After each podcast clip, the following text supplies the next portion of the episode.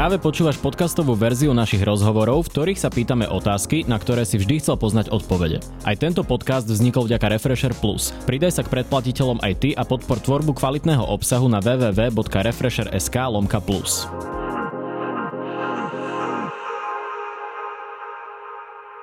Vítajte vo Face to Face v relácii, kde začneme pri politike a skončíme pri lifestyle. Mojou dnešnou hostkou je ministerka spravodlivosti Mária Kolíková. Vítajte. Dobrý deň, ďakujem vám pekne za pozvanie. Pani ministerka, vy ste prvý host, ktorý tu sedí dvakrát, čiže špeciálne si vážime, že ste prišli. Uh, skúsim začať tak uh, ľudsky. Včera ste zažili svoje prvé odvolávanie, uh, možno aj posledné, neviem. Ako sa cítite? No, tak môžeme o tom trošku vtipkovať samozrejme, ale nemôžem povedať, že by som si to nejak užívala, vôbec to nie je nič príjemné. Samozrejme, že opozícia na vás nenechá ani nitku suchú a ak popri tom musíte mať ešte intenzívny dialog aj s koalíciou, tak je to zložité, ale súčasne platí, že bohužiaľ, že tam nie sú samozrejme len veci, ktoré by boli nejak overené, ale háže sa všetko. Uh-huh. Podporu ste aj dostali, aj nedostali. Ako ste spomínali, vy ste bojovali aj s e, koalíciou istým spôsobom. E, dokonca poslanec Čepček hlasoval za vaše odvolanie. Ako to vnímate aj v kontexte toho, že hnutie Olano je najsilnejšou koalíciou, mm-hmm. koaličnou stranou? No úprimne, poslanec Čepček ma nejakým spôsobom neprekvapuje, lebo on už má takéto svojstolné hlasovanie dlhšie. Nie, že by nebolo dobré, že poslanci sú slobodní, ale to samozrejme majú byť každý, ale uh, poslanec Čepšek má také veľmi samostatné správanie. Tak, uh, to je iba príklad, jeho dajme bokom. Ja ho necháme bokom. Uh, to, čo je asi dôležité, je, že čo je to nedobré, že áno, nedostala som vlastne jasnú podporu od koalície v tom, že by tam 76 poslancov zahlasovalo proti. A že toto je také bolestivé na jednej strane. Na druhej strane treba povedať, že tí, čo tam boli za koalíciu, tak vlastne naozaj v zásade hlasovali a, proti. A jednotne možno povedať, že určite, čo sa týka troch koaličných partnerov, teda samozrejme naša strana, veď tá silne za mňou stála, potom strana SAS, ale aj hnutie Sme rodina. A pri tom hnutí Olano, tam vlastne uh, to vnímam aj istým spôsobom, ako keby nastal rozkol, že ako sa s touto situáciou vysporiadať. Osobitne z, určite s ohľadom na to, že samotný líder Olano uh, mal problém s tým, ako sa postaviť vlastne k tejto otázke. A fakticky mi vyhlasoval nedôveru a aj mi, mi jasne prezentoval, že mám vyvodiť politickú zodpovednosť. Uh-huh. No ale čo teda s tým? Lebo ako vy chcete robiť takú reformu, ako je súdna mapa, čo je e, obrovská reforma, ktorá vyžaduje, ak sa nemelím, aj ústavné zmeny. E, keď vás e, vlastne nevie jednoznačne podporiť pri vašom odvolávaní ani len vládne hnutie, ja si dovolím ešte takú analógiu. Ak si spomeniete, tak svojho času ministerka zdravotníctva Kalauská chcela robiť stratifikáciu a mala podporu Petra Pellegriniho, ako vy hovoríte, že máte podporu Eduarda Hegera. No a potom prišiel Robert Fico a bolo po stratifikácii. Súdna mapa je istým spôsobom stratifikácia justície. Áno, áno. Čiže aj vzhľadom na túto analogiu, Hej. ako chcete urobiť takú veľkú reformu? Hej. A podľa veľmi dobre sa pýtate, lebo takéto presne otázky som ja mala aj na rozhovore s premiérom Hegerom, kde som sa mu to snažila vysvetliť, že tu v konečnom dôsledku nie je významné len to, že či nakoniec budem alebo nebudem odvolaná, ale je významné aj to, že ako sa k tomu poslanci koalície postavia, osobitne teda z hnutia Olano, ktoré teda vyjadrovali mi výhrady Veď nakoniec mi dali aj výhrady písomne a mi ho dovzdal pán premiér ešte e, večer, fakticky neskoro večer, v nedelu, na ktoré ja som odpovedala ešte v pondelok do obeda aj písomne.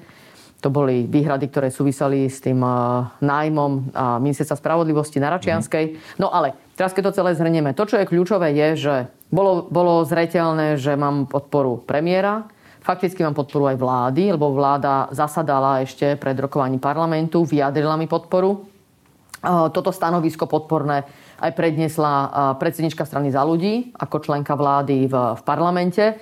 A potom to, čo je dôležité v tom celom kontexte, je to, že ja som vnímala aj na tých stretnutiach, kde som bola, teda hlavne to bolo to niekoľko hodinové stretnutie s poslaneckým klubom Olano, že tu zjavne je niečo ešte nedopovedané z tej koaličnej krízy. Že ja som tu dostávala otázky, samozrejme jednak tie, ktoré súviseli dobre ako s tými dôvodmi na odvolanie opozície, sa na to pýtali, veď to je legitimné. A potom sa pýtali aj na tento nájom na Račianskej. Mhm. A, ale popri tom bolo zrejme aj z, z tých vyjadrení, že oni sú vlastne veľmi sklamaní, ako ja som sa zachovala počas koaličnej krízy. Že Čiže ja som toto bola... bola iba zámienka. Takto, dajme teraz bokom takéto doplnky, mm. ale to, čo zaznevalo jasne na, tej, na, tom, na tom klube je, že je tu niečo odžité si z tej koaličnej krízy a obrovské sklamanie aj zo mňa ako ministerky spravodlivosti, ktorá mala naozaj veľmi silnú podporu z tohto hnutia a potom uh, bola uh, aj personalizovaná s, s rozhodnutiami strany, našej strany za ľudí, ktoré súviseli či už s výmenou ministra zdravotníctva alebo s výmenou premiéra. A, a bolo zrejme, že áno, že, že v tomto je tam uh, má nejaký nános veľkého sklamania a, a nepochopenia, prečo som to vlastne urobila. A, a bolo zrejme, že vlastne musíme si aj toto dopovedať, aj, aj vlastne prečo k tomu došlo, aj som to vysvetľovala vlastne, že prečo vlastne k tomu došlo, aj prečo sa, som sa k tomu a ako vyjadrovala aj počas tej koaličnej krízy a prečo bol ten môj postoj taký, aký bol.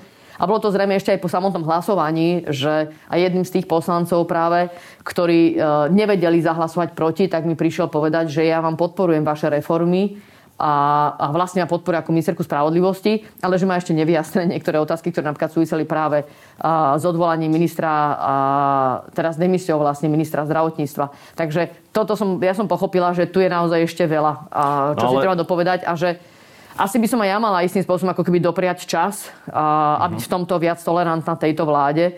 A súčasne, čo bolo pre mňa dôležité, a, veď som sa na to vyspala, takže ja sa nemôžem uh-huh. povedať, že by som bola celá potešená po tom výsledku.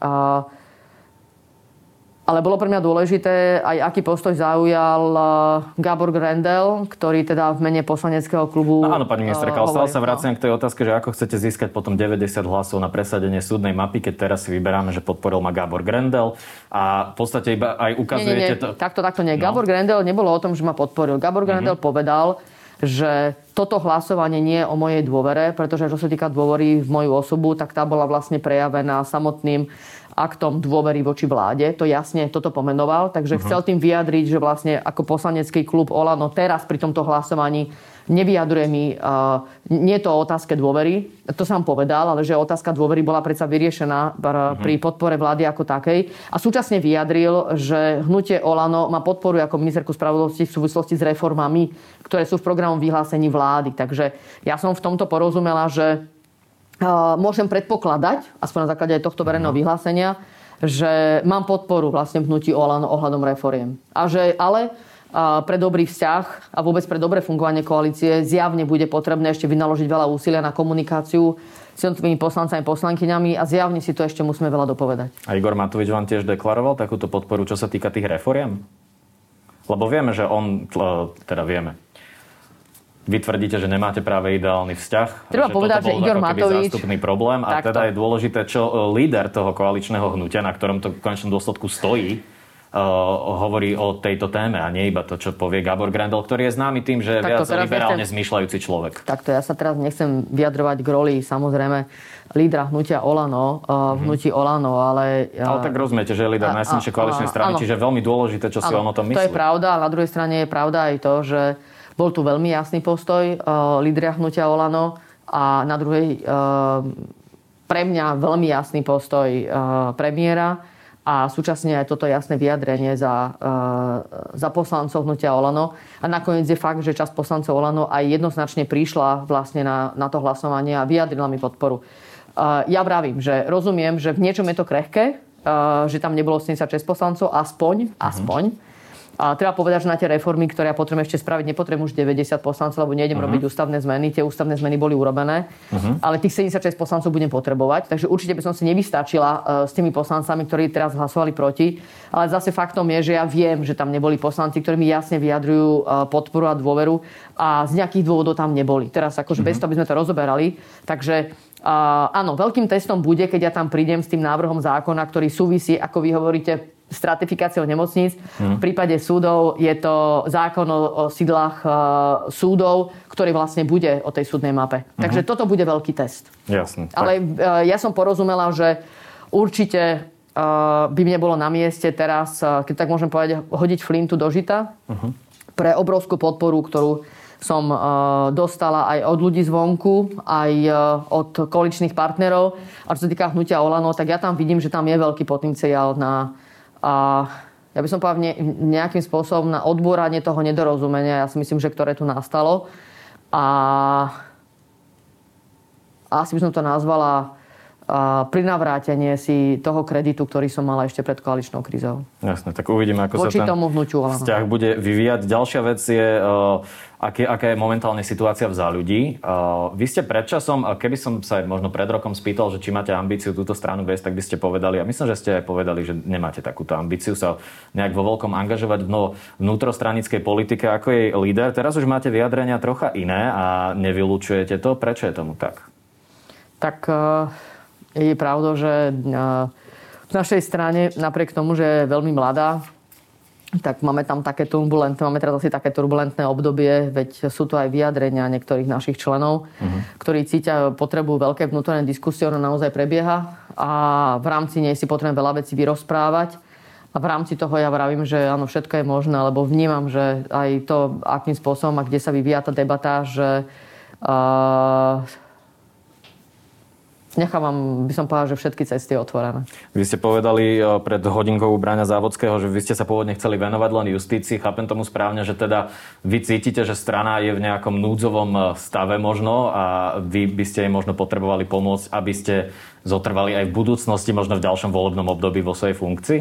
Hmm, takto by som to asi a takto by som sa takto asi úplne by som to nepomenovala. Možno mm. vy ste to tak z toho vyrozumeli. Ja by som to skôr pomenovala tak, že moja ambícia vstúpiť do politiky bola, že uh, uh, by som povedala tá, tá, tá prvotná a uh, bola urobiť zmenu v, v systéme justície, mm. aby spravodlivosť tu naozaj mohla byť v plnosti vykonávaná. A s tým súvisí proste tech, v technickom, z technického pohľadu to, že tie súdy musíte trošku inak zorganizovať, proste celú tú prácu musíte trošku inak rozhádzať, aby ste tým súdcom umožnili sa nadýchnuť na jednej strane, na druhej strane, aby ste tam ešte vniesli viac transparentnosti ja a tak ďalej. Hej? No, ale takže toto bola pre mňa, aby som povedala, že taký veľký balík uh-huh. a popri tom také malé balíčky, ale v niečom tiež veľké, ako nový občianský zákonník, zákon o obchodných spoločnostiach, veľká novela trestného zákona, trestného poriadku, zaistenie majetku. Akože by som povedal, že tých balíkov je toľko, ktoré som videla v tej justícii, ktoré by som rada proste pripravila, zabalila, odoslala, rozbalila znovu a tak ďalej, že Uh, ani som nemala chuť sa pozerať nejak širšie na tú politiku. Takže ja som vnímala toto, ten svoj priestor. Ale je pravdou, že tieto, uh, toto teraz obdobie... Už potrebu, hej? Toto obdobie asi je to aj s tým, že proste to patrí k tej funkcii ministra spravodlivosti a možno som si myslela, že z nejakého dôvodu ja budem z toho oslobodená že to nie je proste len o tom rezorte. Proste som uh-huh. členkou vlády a tá vláda rozhoduje o dôležitých veciach, ktoré súvisia s krajinou. Ja sa na tom zúčastňujem, nemôžem sa tváriť, že sa venujem len justícii a sú veci, ku ktorým sa proste musím vyjadriť a k ním postaviť čelom. Takže áno, toto Jasne. prišlo, niektoré veci prišli skôr asi ako by som ja čakala v tom širšom kontexte a áno, tým pánom sa začínam venovať e, širšie že skúsim takto napriamo. Politike. Viete si predstaviť, že by ste za ľudí dokázali viesť lepšie ako Veronika Remišová? No ale teda takéto otázky mi tu dávate. Lebo vy to vždy zaobalíte, poviete k tomu trojminútovú prednášku, ale mňa zaujíma... Ja si viem všeličo predstaviť. Zatiaľ to necháme tak, hej? Zatiaľ to necháme Dobre. tak. Uh, poďme k tým samotným dôvodom na odvolávanie, ktoré uvádzala opozícia. Mňa zaujíma jeden z tých dvoch. A uh, to je vec, čo, ktorá sa týkala firmy, v ktorej bola konateľkou vaša nevlastná sestra. Mm. Uh, ja rozumiem, že rodinu si nevyberáme. Uh, je však aj na mieste, uh, myslím, že to uh, aj spomínal ako jednu z výhrad poslanec Vetrák, aby ste vy zotrvávali ako spoločníčka vo firme, ktorá mm-hmm. de facto uh, okradla nejakých ľudí a vy ste ministerka spravodlivosti. Prečo Jasne. tam ešte ste? Takže takto. Asi by sme mali povedať, že o čom to je, lebo to, mm. keď dostanete iba takú čiastku informáciu, tak niektoré veci sa podľa mňa javia inak, ako sú. Tá MK Real, to, v čom je aj tá podstata vlastne tej firmy, je, že mm ona má aj v základnom imaní, má majetok, e, nehnuteľnosť, ktorej fakticky sídli tá elektronika, ktorej, e, e, ktorú prevádzkuje môj brat. Uh-huh. Takže ale táto firma vlastne, ona, ona vlastne správuje len tie zásade nehnuteľnosti. V úvodzovkách len, Preto, lebo áno, sú tam aj tieto správcovské činnosti s piatimi, myslím, bytovými domami, teraz myslím, že sú tam iba štyri, pretože o ten jeden sa teda, ten jeden prešiel na novú správcovskú spoločnosť a vtedy, keď sa robil audit, vlastne zistila tá správcovská spoločnosť, že nie sú tam správne zaučtované položky. Uh-huh. A, mhm. tá, a bolo to v hodnote teda cez tých 15 tisíc prebehlo tam konanie, za to ona bola odsudená. Takže, a, a my sme o tom ako spoločníci nemali vedomosť. Takže len chcem povedať, že to, je to, to, to nie je akože nejaká mega, mega činnosť, ani z toho nie je, keď si pozriete aj tržby tej spoločnosti, uh, respektíve myslím, že na Finstate to vidíte, že tam ako to, to to nie je nejaký dôvod akože nejakého základného fungovania tej spoločnosti. Rozumiem, ale je to dôvod, aby som ako opozičný no my... politik mohol povedať, že ministerka spravodlivosti figuruje vo firme, ktorá bola použitá na trestnú činnosť. Použitá na trestnú činnosť, toto si myslím, že nesedí. Proste nie? konateľka mm. sa spreneverila, urobila chybu za to bola trestne odsúdená. My ako spoločníci sme do toho ani neboli nejakým spôsobom zapojení. Tam mm-hmm. sa nejednalo o žiadnu organizáciu, ničoho. Proste bolo zrejme, že tu pochybili jasne konateľ pri týchto úkonoch. Je to jasne identifikované. Je to taká čiastka, ktorá je zrejma, že naozaj ani ja som to nemala ako spoločník kde spozorovať, vidieť jedná sa o 5 bytových domov. Pri jednom uh-huh. z nich sa robila, pri tomto sa robila prestava a potom, keď som sa teraz o to zaujímal, preto to viem, lebo tak ma to teraz zaujíma samozrejme. Uh-huh. Takže do detailov sa teraz zaoberám k tomu viac, čo myslím, že ako spoločník v zásade uh, nemusí takéto veci riešiť. Uh, takže viem, že sú tam ešte 4, myslím, bytové domy, z toho uh-huh. na jednom sa robila prestavba a pri tých ostatných je bežná iba prevádzka. Takže samozrejme, to, čo teraz chcem urobiť, je, že a ten jeden je preš, ten už je inde. A to, čo sa uh-huh. vyťahujú, že boh vie, či sú tam ešte nejaké iné veci, ja k tomu ani nič nemám, tá dokumentácia u tej správcovskej spoločnosti. A sú vyťahované veci, kým som tam ja ani nebola v tej spoločnosti ako podielnik. A, takže pri tých ostatných chcem urobiť ekonomický právny audit. To podľa mňa musím spraviť. Ako zistiť, uh-huh. či to je všetko v poriadku. No a potom uh, nemáme záujem s bratom, ako tú činnosť vôbec realizovať. Takže my chceme potom posunúť. Ja, zase, vy máte nejaké príjmy z tej firmy? Nie. Nie, no tak na čo tam zostať? No, preto, lebo ako hovorím, v tej firme je nehnuteľnosť, je tam pozemok a keď zomrel otec, tak vlastne v jednoduchosti by som povedala, že boli ako keby dve veci, ktoré sú v úvodokách lukratívne, uh-huh. keď tam je bokom nejaké peniaze na účtoch. A, a to je dom, v ktorom ja bývam s mojou mamou, ktorý uh-huh. sme stávali ešte aj s mojim bratom, bratom a otcom.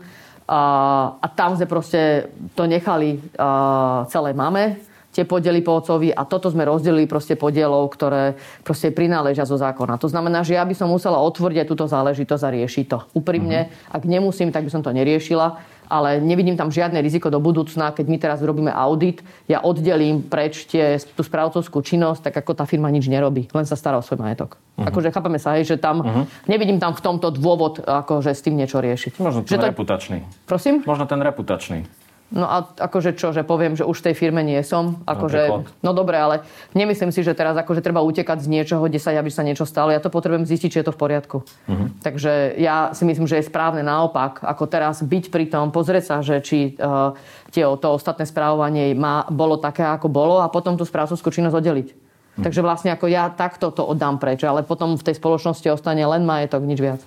By ste akceptovali také zdôvodnenie, keby je toto opačne? Teraz je známy ten test Ficom, keby ste vysedeli v opozícii a e, takáto vec sa stane Robertovi Ficovi, že Viete by čo, tieto bol... testy, nech sa páči, kľudne testy, skúste Ficom, ja si nepamätám, že by sa tam jednalo o nejaké rádové čiastky, prepašte 10 tisíc, za ktoré mm. bol niekto odsudený, škoda zaplatená, pokiaľ ja viem, tak tu sa jednalo 100 tisíce, okradnutý štát, nič nezaplatené, firma mm. sa previedla bohvie kam, kde. Rozumiem. Tak si myslím, že, že akože, mne to príde veľmi veselé, tieto testy, Kaliňakom, Ficom a neviem kým.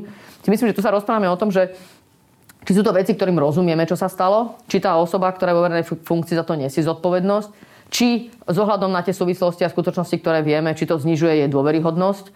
A podľa mňa je to, ako sa k tomu postaví. Tak ja si myslím, že je správne, že tam spravím právny ekonomický audit a chcem dať veci na poriadok, ak neboli.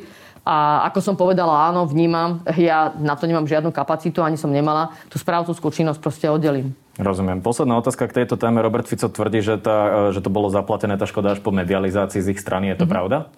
No, je to pravda, však ja som sa dozvedela o tom, že ten e, trestný rozkaz bol vydaný naozaj z tej tlačovky. On, ten trestný rozkaz je z decembra 2019, myslím, že je pravoplatný začiatkom roka 2020. Uh-huh. Mhm. A, a ja som o tom nevedela. Takže keď som sa to dozvedela, tak som zavolala nevlastnej sestre. Ona jej povedala, áno, je vydaný. Uh-huh. Dala som to vedieť. Sme to povedali s bratom. Aj bohužiaľ aj mame sme to museli povedať. A, a, a riešila som otázku, či je to zaplatené. A porozumela som, že sú robené hneď všetky úkony, aby to zaplatené bolo.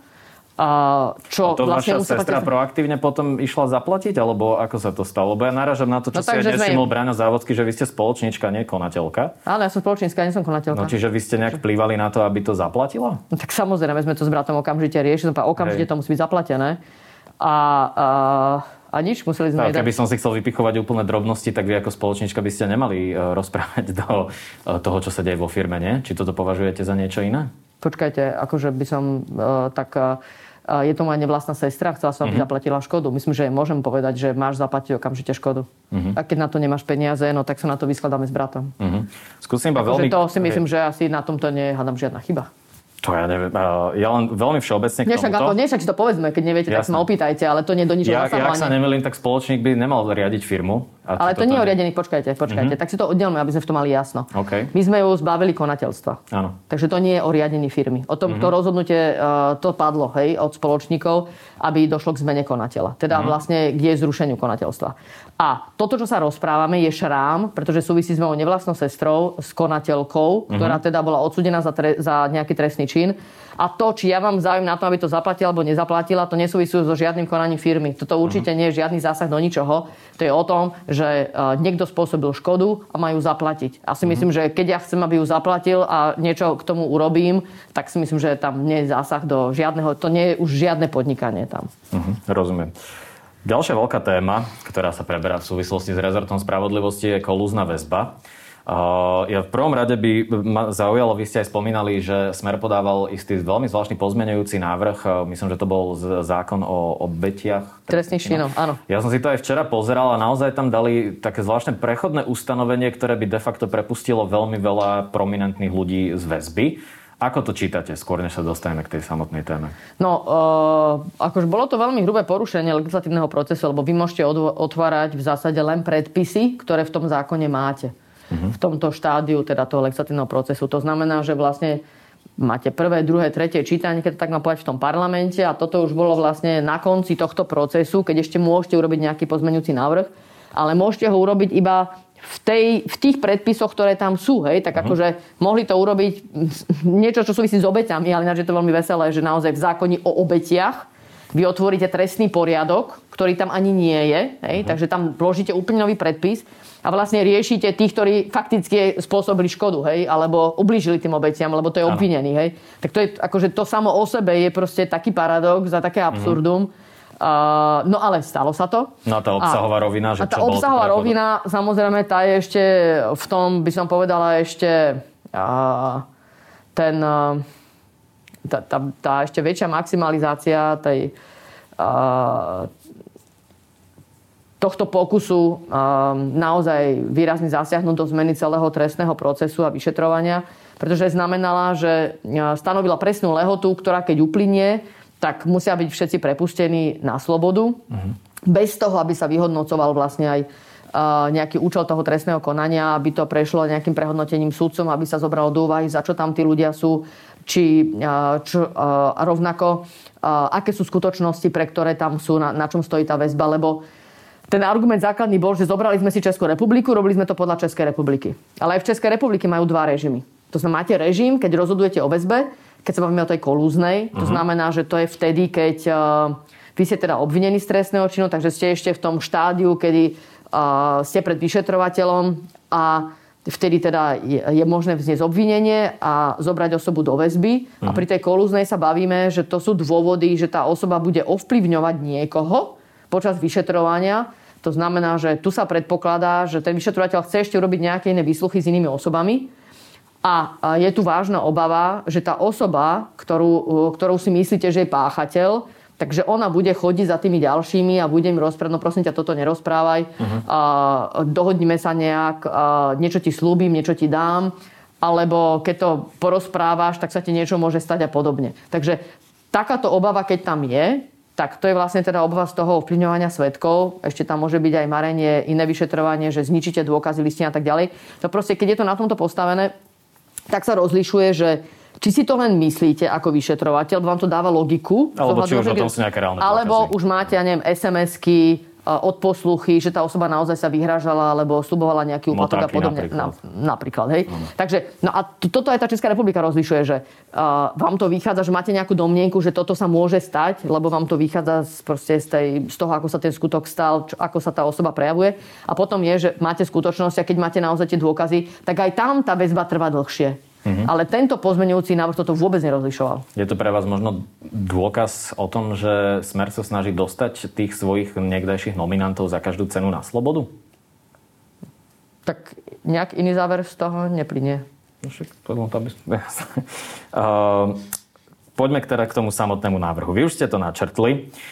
My sa tu bavíme často najmä o to skracovaní tej lehoty. Ale úplne iná vec sú podmienky, ako to v nich väzniciach vyzerá. A, a docela tak, mňa ako aj novinára šokuje, že to sa rieši menej ako nejaký uh, ten čas. Ja rozumiem, že ako ste povedali, v kolúznej väzbe treba odrezať kontakt obvineného so svetom. Mm. A čo mu už rozumiem menej, je, že čo má s týmto spoločne napríklad možnosť dvakrát sa sprchovať za týždeň. Alebo prečo niektorí čakajú mesiace na to, aby im bol schválený telefonát s rodinou. No takto. Takže to treba porozlišovať aj v tom, mm-hmm. že uh, viem, že teraz uh, kľudme si to roz, uh, rozbaliť. Jasné. Uh, keď ste vo väzbe, zohľadom aj na to, ako máte väzbu, uh-huh. tak mhm. môžete mať tiež v rôznych režimoch. Um, tak uh, uh, tiež to, ako, v akých podmienkach ste od tohoto veľmi závisí. Aj či je to Ačko, Bčko, Cčko, uh-huh. hej to, je, to, sú, to sú tri dôvody. Či je, že budete pokračovať v trestnom čine, utečiete, alebo je to táto kolúzna, že budete ovplyvňovať. No bohužiaľ, keď ste v tej kolúznej, ako to naozaj nie je veľmi dobré pre vás, uh-huh. ak by ste tam boli. Lebo to znamená, že keď je obava, že by ste niekoho ovplyvňovali, tak vlastne máte aj obmedzený ten pohyb preto, aj vlastne v rámci toho zariadenia, že ste viac menej naozaj na ten cele. Lebo aby ste sa s inými neporozprávali a cez nich ste neskúšali proste vyvíjať uh-huh. nejaký nátlak niekoho ďalej ovplyvňovať. A s tým súvisí samozrejme aj z toho, že s kým sa vlastne môžete stretnúť, s kým si môžete zavolať. Lebo uh-huh. proste o tom je tá kolúzna väzba. Takže v zásade máte vlastne len možnosť kontaktu s advokátom, ktorý inak môže za vami prísť hocikedy. To sú o tom také... Rozdiel, na to by advokát no. povedal, že každý jeden telefonát je nahrávaný, prečo si nemôžem volať s manželkou každý deň. Tak to tak. No... S manželkou, s rodinou. S ro... Sú nahrávané telefonáty, s advokátmi nie?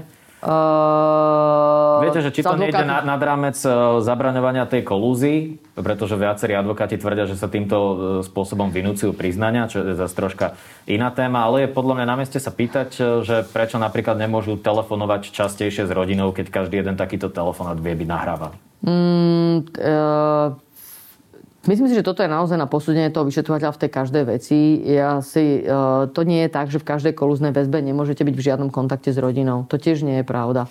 Pravdou je, že... No nie, sú také prípady. Prosím, áno, tak sú také uh-huh. prípady a vlastne potom by sa mali baviť o tom konkrétnom prípade, prečo uh-huh. takto v tom prípade je, hej, lebo um, už s ohľadom proste na to, čo viete vy o tej osobe, aj s kým má aké vzťahy a s kým poten- kto všetko potenciálne napríklad aj z tej rodiny bol do toho zapojený a ako, tak tá, ehm, to odsledovanie úplne zabránenie napríklad nejakému ovplyvňovať cez tú komunikáciu nemusí byť také jednoduché. Hej.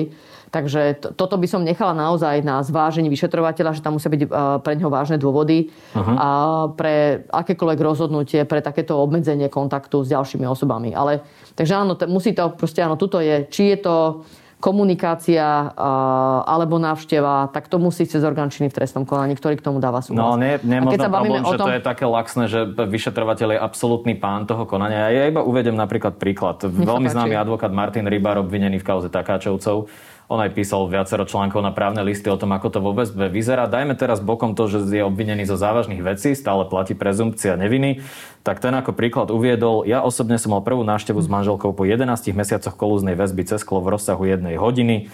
Z dôvodu protipandemických opatrení boli následne osobné návštevy zakázané a tieto boli nahradené cez Skype raz mesačne za 20 minút dlhodobé nepovolávanie telefonovania príbuzným. Prvýkrát som z UVV mohol zatelefonovať manželke, deťom a máme po 14,5 mesiacoch trvania kolúznej väzby. Mm-hmm. Je správne, aby vyšetrovateľ mal takúto voľnosť v tomto, ako určuje obvinenému kontakt s rodinou bez toho, aby tam bol niekto, kto to môže preskúmať, nejaké preskúmanie Vidíte, súdom alebo nezávislým jasné. orgánom? Takže takto.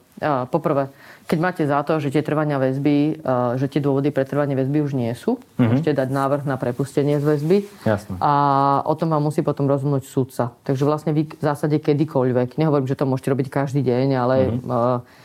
A môžete, môžete v zásade kedykoľvek vlastne o to požiadať. Plus platí, že o tom, že ste vo väzbe, rozhoduje súd. To znamená, vyšetrovateľ si to môže myslieť, že je to dobrý nápad a musí sa s tým totožniť aj prokurátor, no a súd sa o tom rozhoduje. Súčasne vy voči tomu môžete podať tiež opravný prostok na nadriadený to súd. rozumiem, ale súd sa už nerozhoduje máte... o tom, či môžem telefonovať tej väzbe. Áno, to máte pravdu, o tom nerozhoduje súdca. E, toto ide cez, e, ak ste vo väzbe, tak e, to ide... Cez, cez prokurátora. Áno, cez prokurátora to ide vyšetrovateľ sa k tomu pravdepodobne vyjadruje a mm, bez toho, aby ja som videla tú podklady z toho spisu, tak mi je to uh-huh. zložité posúdiť. Takže ja chápem, že návonok to tak môže vyzerať. Ja vám len pravím, že to, že ste v kolúznej väzbe, neznamená, že nemôžete byť v kontakte s rodinou. Ako toto neznamená. Ja rozumiem, ale uviedol som vám príklady, ktoré hovorí, že je drasticky obmedzený ten kontakt s rodinou. No, ale možno, keby sme vedeli, opäť, možno, keby sme vedeli, za aké trestné činy tam je a čo všetko je z tých odposluchov zrejme, Hej. tak možno by sme tomu rozumeli, prečo to tak je. Takže ja, akože viete, to sa dá takto vyťahnuť. Nechcem teraz ani, neviem ani povedať, že je to v poriadku alebo nie uh-huh. je to v poriadku. Hovorím vám len, že na, čo sa týka toho trvania väzby, tak tam máme inštitúty, ktoré, cez uh-huh. ktoré to môžeme priebežne uh, odsledovať a overiť, že či tam tie dôvody na to sú. A súčasne platí som hovorila, že v tej Českej republike síce majú jeden krátky režim 3 mesiace pri tej domnienke, ale ak sú tam skutočnosti, že už k tomu ovplyvňovaniu došlo, tiež to môže trvať viac mesiacov. Rozumiem. A, a, a teraz, ja som nečítala teraz presne to, čo čítate vy, ale pravdou je, že počas tej pandémie sme nevedeli realizovať uh-huh. uh, kontaktné návštevy. To bolo zložité a práve preto sme rozšírili možnosť telefonovania aj, uh, aj cez videotelefonáty.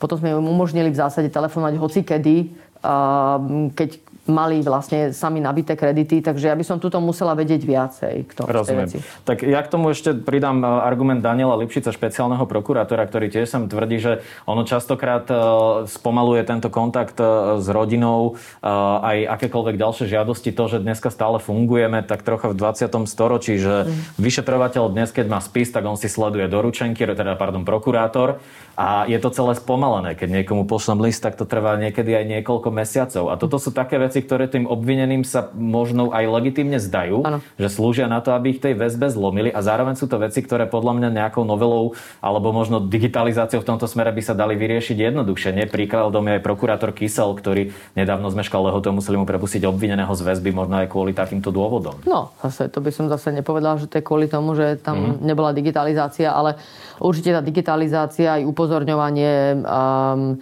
na takéto lehoty, mm-hmm. ako tieto pomocné nástroje, ktoré nám jednoducho prináša počítačová doba, tu sú. Hej. Takže uh-huh. to neviem, čo mal všetko pán prokurátor Kysel k dispozícii a čo by mal mať. A ne, toto vám neviem povedať, ako vybavená prokuratúra. Uh-huh. Uh, určite to platí aj pre súdy. Tá digitalizácia a posun v tejto oblasti môže prinášať uh, veľkú pomoc pre sudcov. Ale dobre, vráťme sa sem, lebo to, čo, čo sa pýtate, je ten kolobeh korešpondencie no, a to, no. že vy si požiadate vo väzbe, teda príslušníkov, o, o takýto súhlas a oni to musia zabezpečiť a otočiť uh-huh. to vlastne cez orgán trestnom konaní.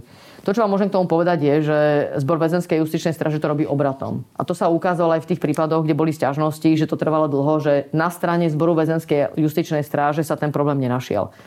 Súčasne platí, že aktuálne uh, generálny riaditeľ zboru väzenskej justičnej stráže o tom aktívne komunikuje s prezidentom policajného zboru uh-huh. a dohodli sa na uh, elektronickom systéme vybavovania týchto žiadostí. To znamená, že fakticky obratom uh-huh. by mala ísť uh, takáto žiadosť orgánom činným v trestnom konaní. Čo sa týka korešpondencie, rovnako by to malo fungovať aj v prípade návštev, aby súčasne bola informovaná aj potenciálne rodina, že proste dojde k návšteve a vybavili sa rýchlejšie tieto žiadosti. Rozumiem, tak aspoň nejaký posun. E, posledná politická téma e, sú tresty za drogy. Ja som sa vás to pýtal už aj minule, keď ste, keď ste tu boli. Je to téma, ktorá mladých Jasne. zaujíma samozrejme. E, pohlo sa to nejak za posledného pol roka? Našiel sa v koalícii nejaký koncenzus, že by sa mohli zmierniť tresty, či už za marihuanu alebo za iné drogy? Ono je to takto. My máme vlastne pripravené tak dva koncepty na ministerstve spravodlivosti. Jeden by som povedala, že je taký ľahký, jeden taký širší koncept. Ten ľahký je, že sa týka len marihuany. Uh-huh.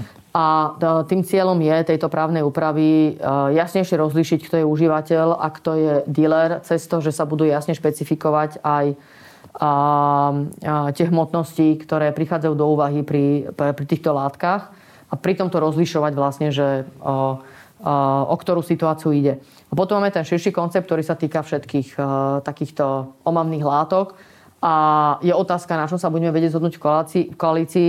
Ja určite rátam s tým, že ako teraz robíme novelu trestného zákona, chcem, aby to bolo aj súčasťou tohto balíka. Uh-huh. Kedy by sme si to mohli vidieť? Určite v tomto roku. Uh-huh. Ja si myslím, že na jeseň je dobre sa ma na to opýtať. Jasné. Tak si vás na jeseň znova pozveme. Nech sa páči.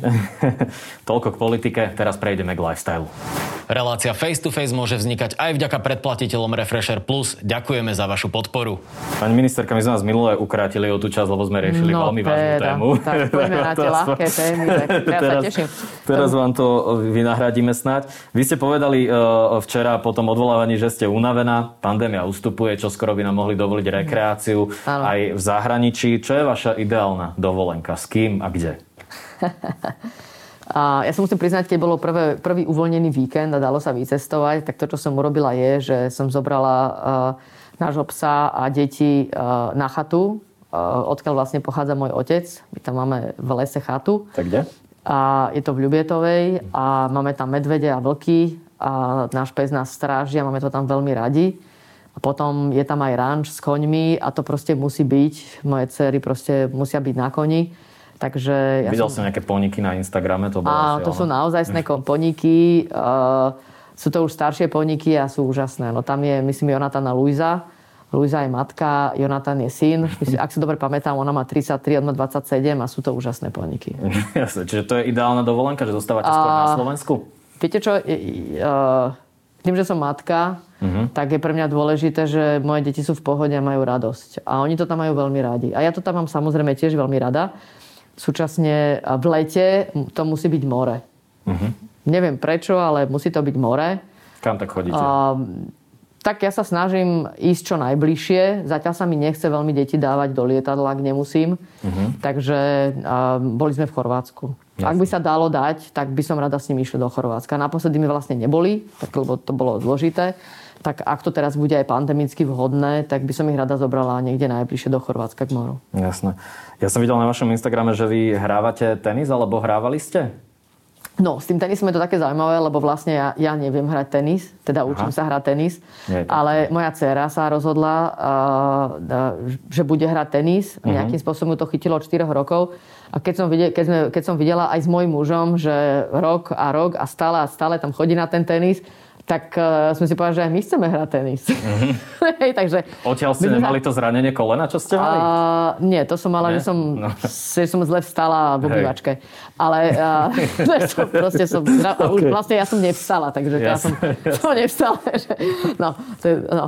Uh, ale takže áno, ja som sa vlastne rozhodla hrať tenis, lebo mi to prišlo, že to je veľmi príjemné a zistila som, že, že je výborný tenis. Fakt, to je perfektná vec. Takže to je úžasná vec a rada by som ho hrala lepšie a lepšie lepšie, lebo som zistila, že Lucia Žitňanská bola prebornička v Bratislave. To som Aha. sa dozvedela od môjho trénera, ktorý ešte poznal uh, za Slobodná. A tak som, tak som možno Bulvár niekedy nafotí partiu medzi Luciou Žitňanskou Veľmi rada by som si s ňou zahrala, ale povedal mi môj tréner, že ešte mám čo robiť. Že proste, ak si chcem zahrať s Luciou Žitňanskou, tak akože uh, ešte, ešte nejaký treba ten trénovať, No, hej? takže ja trénujem, trénujem, možno ja dúfam, že na mňa počká a si som ňou zahra. Jasne. Dobre. Uh, varíte? Čo by ste navarili návšteve? My keď sme tu mali Richarda Sulika, tak nám spustil takú tirádu, Fú. že čo všetko sa dá. Uh, on je v tomto samozrejme, ale majster, vy ste, vy ste na tom ako? No, mm, u mňa varí môj muž. Hej. ja sa musím priznať, že aj nakupuje, takže ja vlastne ani veľmi neviem, že čo v tých obchodoch je. Ale veľmi sa o nás stará a uh, ja som za to veľmi rada. Hej. A, ale vedela by som určite niečo navariť, ale ja sa k tomu doma nedostanem. On mi hovorí, že on relaxuje, keď varí. Jasné. Takže um, no, určite by som, ako teraz rozmýšľala, čo by som si ja navarila. Ale tak keď ste boli aj slobodná študentka napríklad, čo ste si tak vedeli? Náhodou, keď som, keď som ho balila, teda toho môjho muža, tak viem, tak som mu vedela Vy ste balili jeho? Ja, tak vy asi to máte tak mňa. naopak, on varí, vy ste jeho To bavili. vidíte. Tak my sa tak vzájomne. Ale, uh, ale vtedy som mu, a v- myslím si, že to mi aj povedal, že som mu páčila, ako som mu vždy navarila. Takže áno, vtedy som varila, aj No. som bola motivovaná, aj som si veľmi rada navarila s ním. A potom uh, v jednom momente sa to zmenilo. Ešte vidíte vlastne, kým prišli deti. No, od momentu, ako prišli deti, tak možno sa cíti, že sám teda má jasnú činnosť uh, a nemusí sa venovať ničomu inému. Jasné. A je to pekná činnosť a potom všetci sme z toho radi a sa spolu nájeme, takže nie, tak ja, mu, ja ho toto nechcem oberať. Ale keby bolo, že čo by som museli. Uh, ja robím šaláty, robím výborné šaláty, akože Mhm. to je, by som povedal, základ. Určite by som robila dobré krevety. Myslím, že by som vedela urobiť aj dobrého tuniaka. Uh, to je to, čo ľúbim. A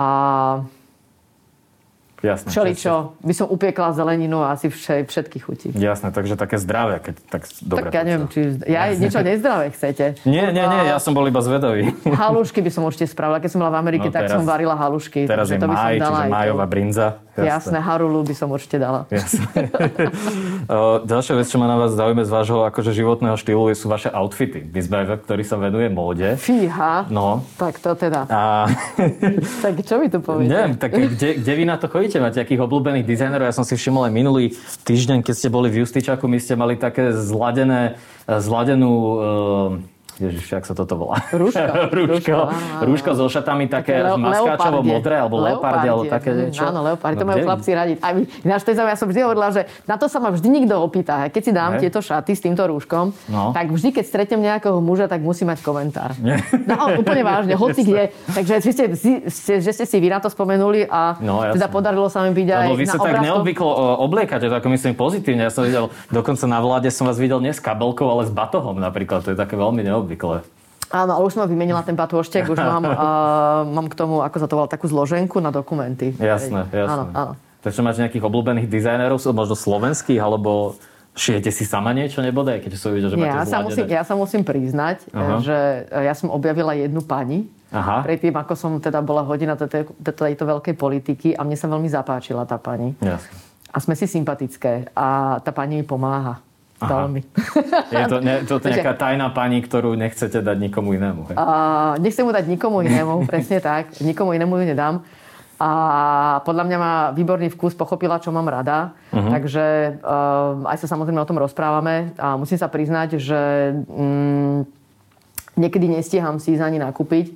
Takže ja, ja toto vlastne ani si nepamätám, že by som si bola niečo z mojich outfitov bola nakúpiť, ale uh, proste máme spolu nejakú zhodu v, v, kuse, by som to povedala. A ona, tá pani aj veľmi pekne šije. Jasné, tak možno sa Takže môj outfit napríklad pri odvolávaní, na čo mi veľmi záležalo, tak mám od tejto pani a absolútne to vystihla aj farbou. Jasné, takže milé dámy, keď chcete kopírovať ministerku v outfitoch, tak máte smolu. Na záver si dáme takú rubriku, že buď alebo, ja vám dám dve možnosti, vy si vyberiete jednu, OK? Aha, dobre, nech sa páči. Pivo alebo víno. Víno V lietadle miesto v uličke alebo pri okne. pri okne. Uh-huh. iPhone alebo Android. iPhone. Prepačte. Pizza alebo burger. Oh, by som si dal aj pizzu, aj burger. A posledná taká politická, minule, keď ste tu boli, tak ste povedali, že nevylúčujete, že by sa za ľudí spojilo. Keby sa za ľudí musí spojiť, aby prežilo, urobilo by tak skôr s progresívnym Slovenskom alebo SAS. Aha, mne sa páčia koalície. Takže ja by som sa do koalície obidvoch. Aha, povedala A mi. ešte možno aj ďalší. Jasné, tak to budeme sledovať. Povedala ministerka spravodlivosti Mária Kolíková. Ďakujem, že ste prišli. Ďakujem vám pekne a ja za pozoranie.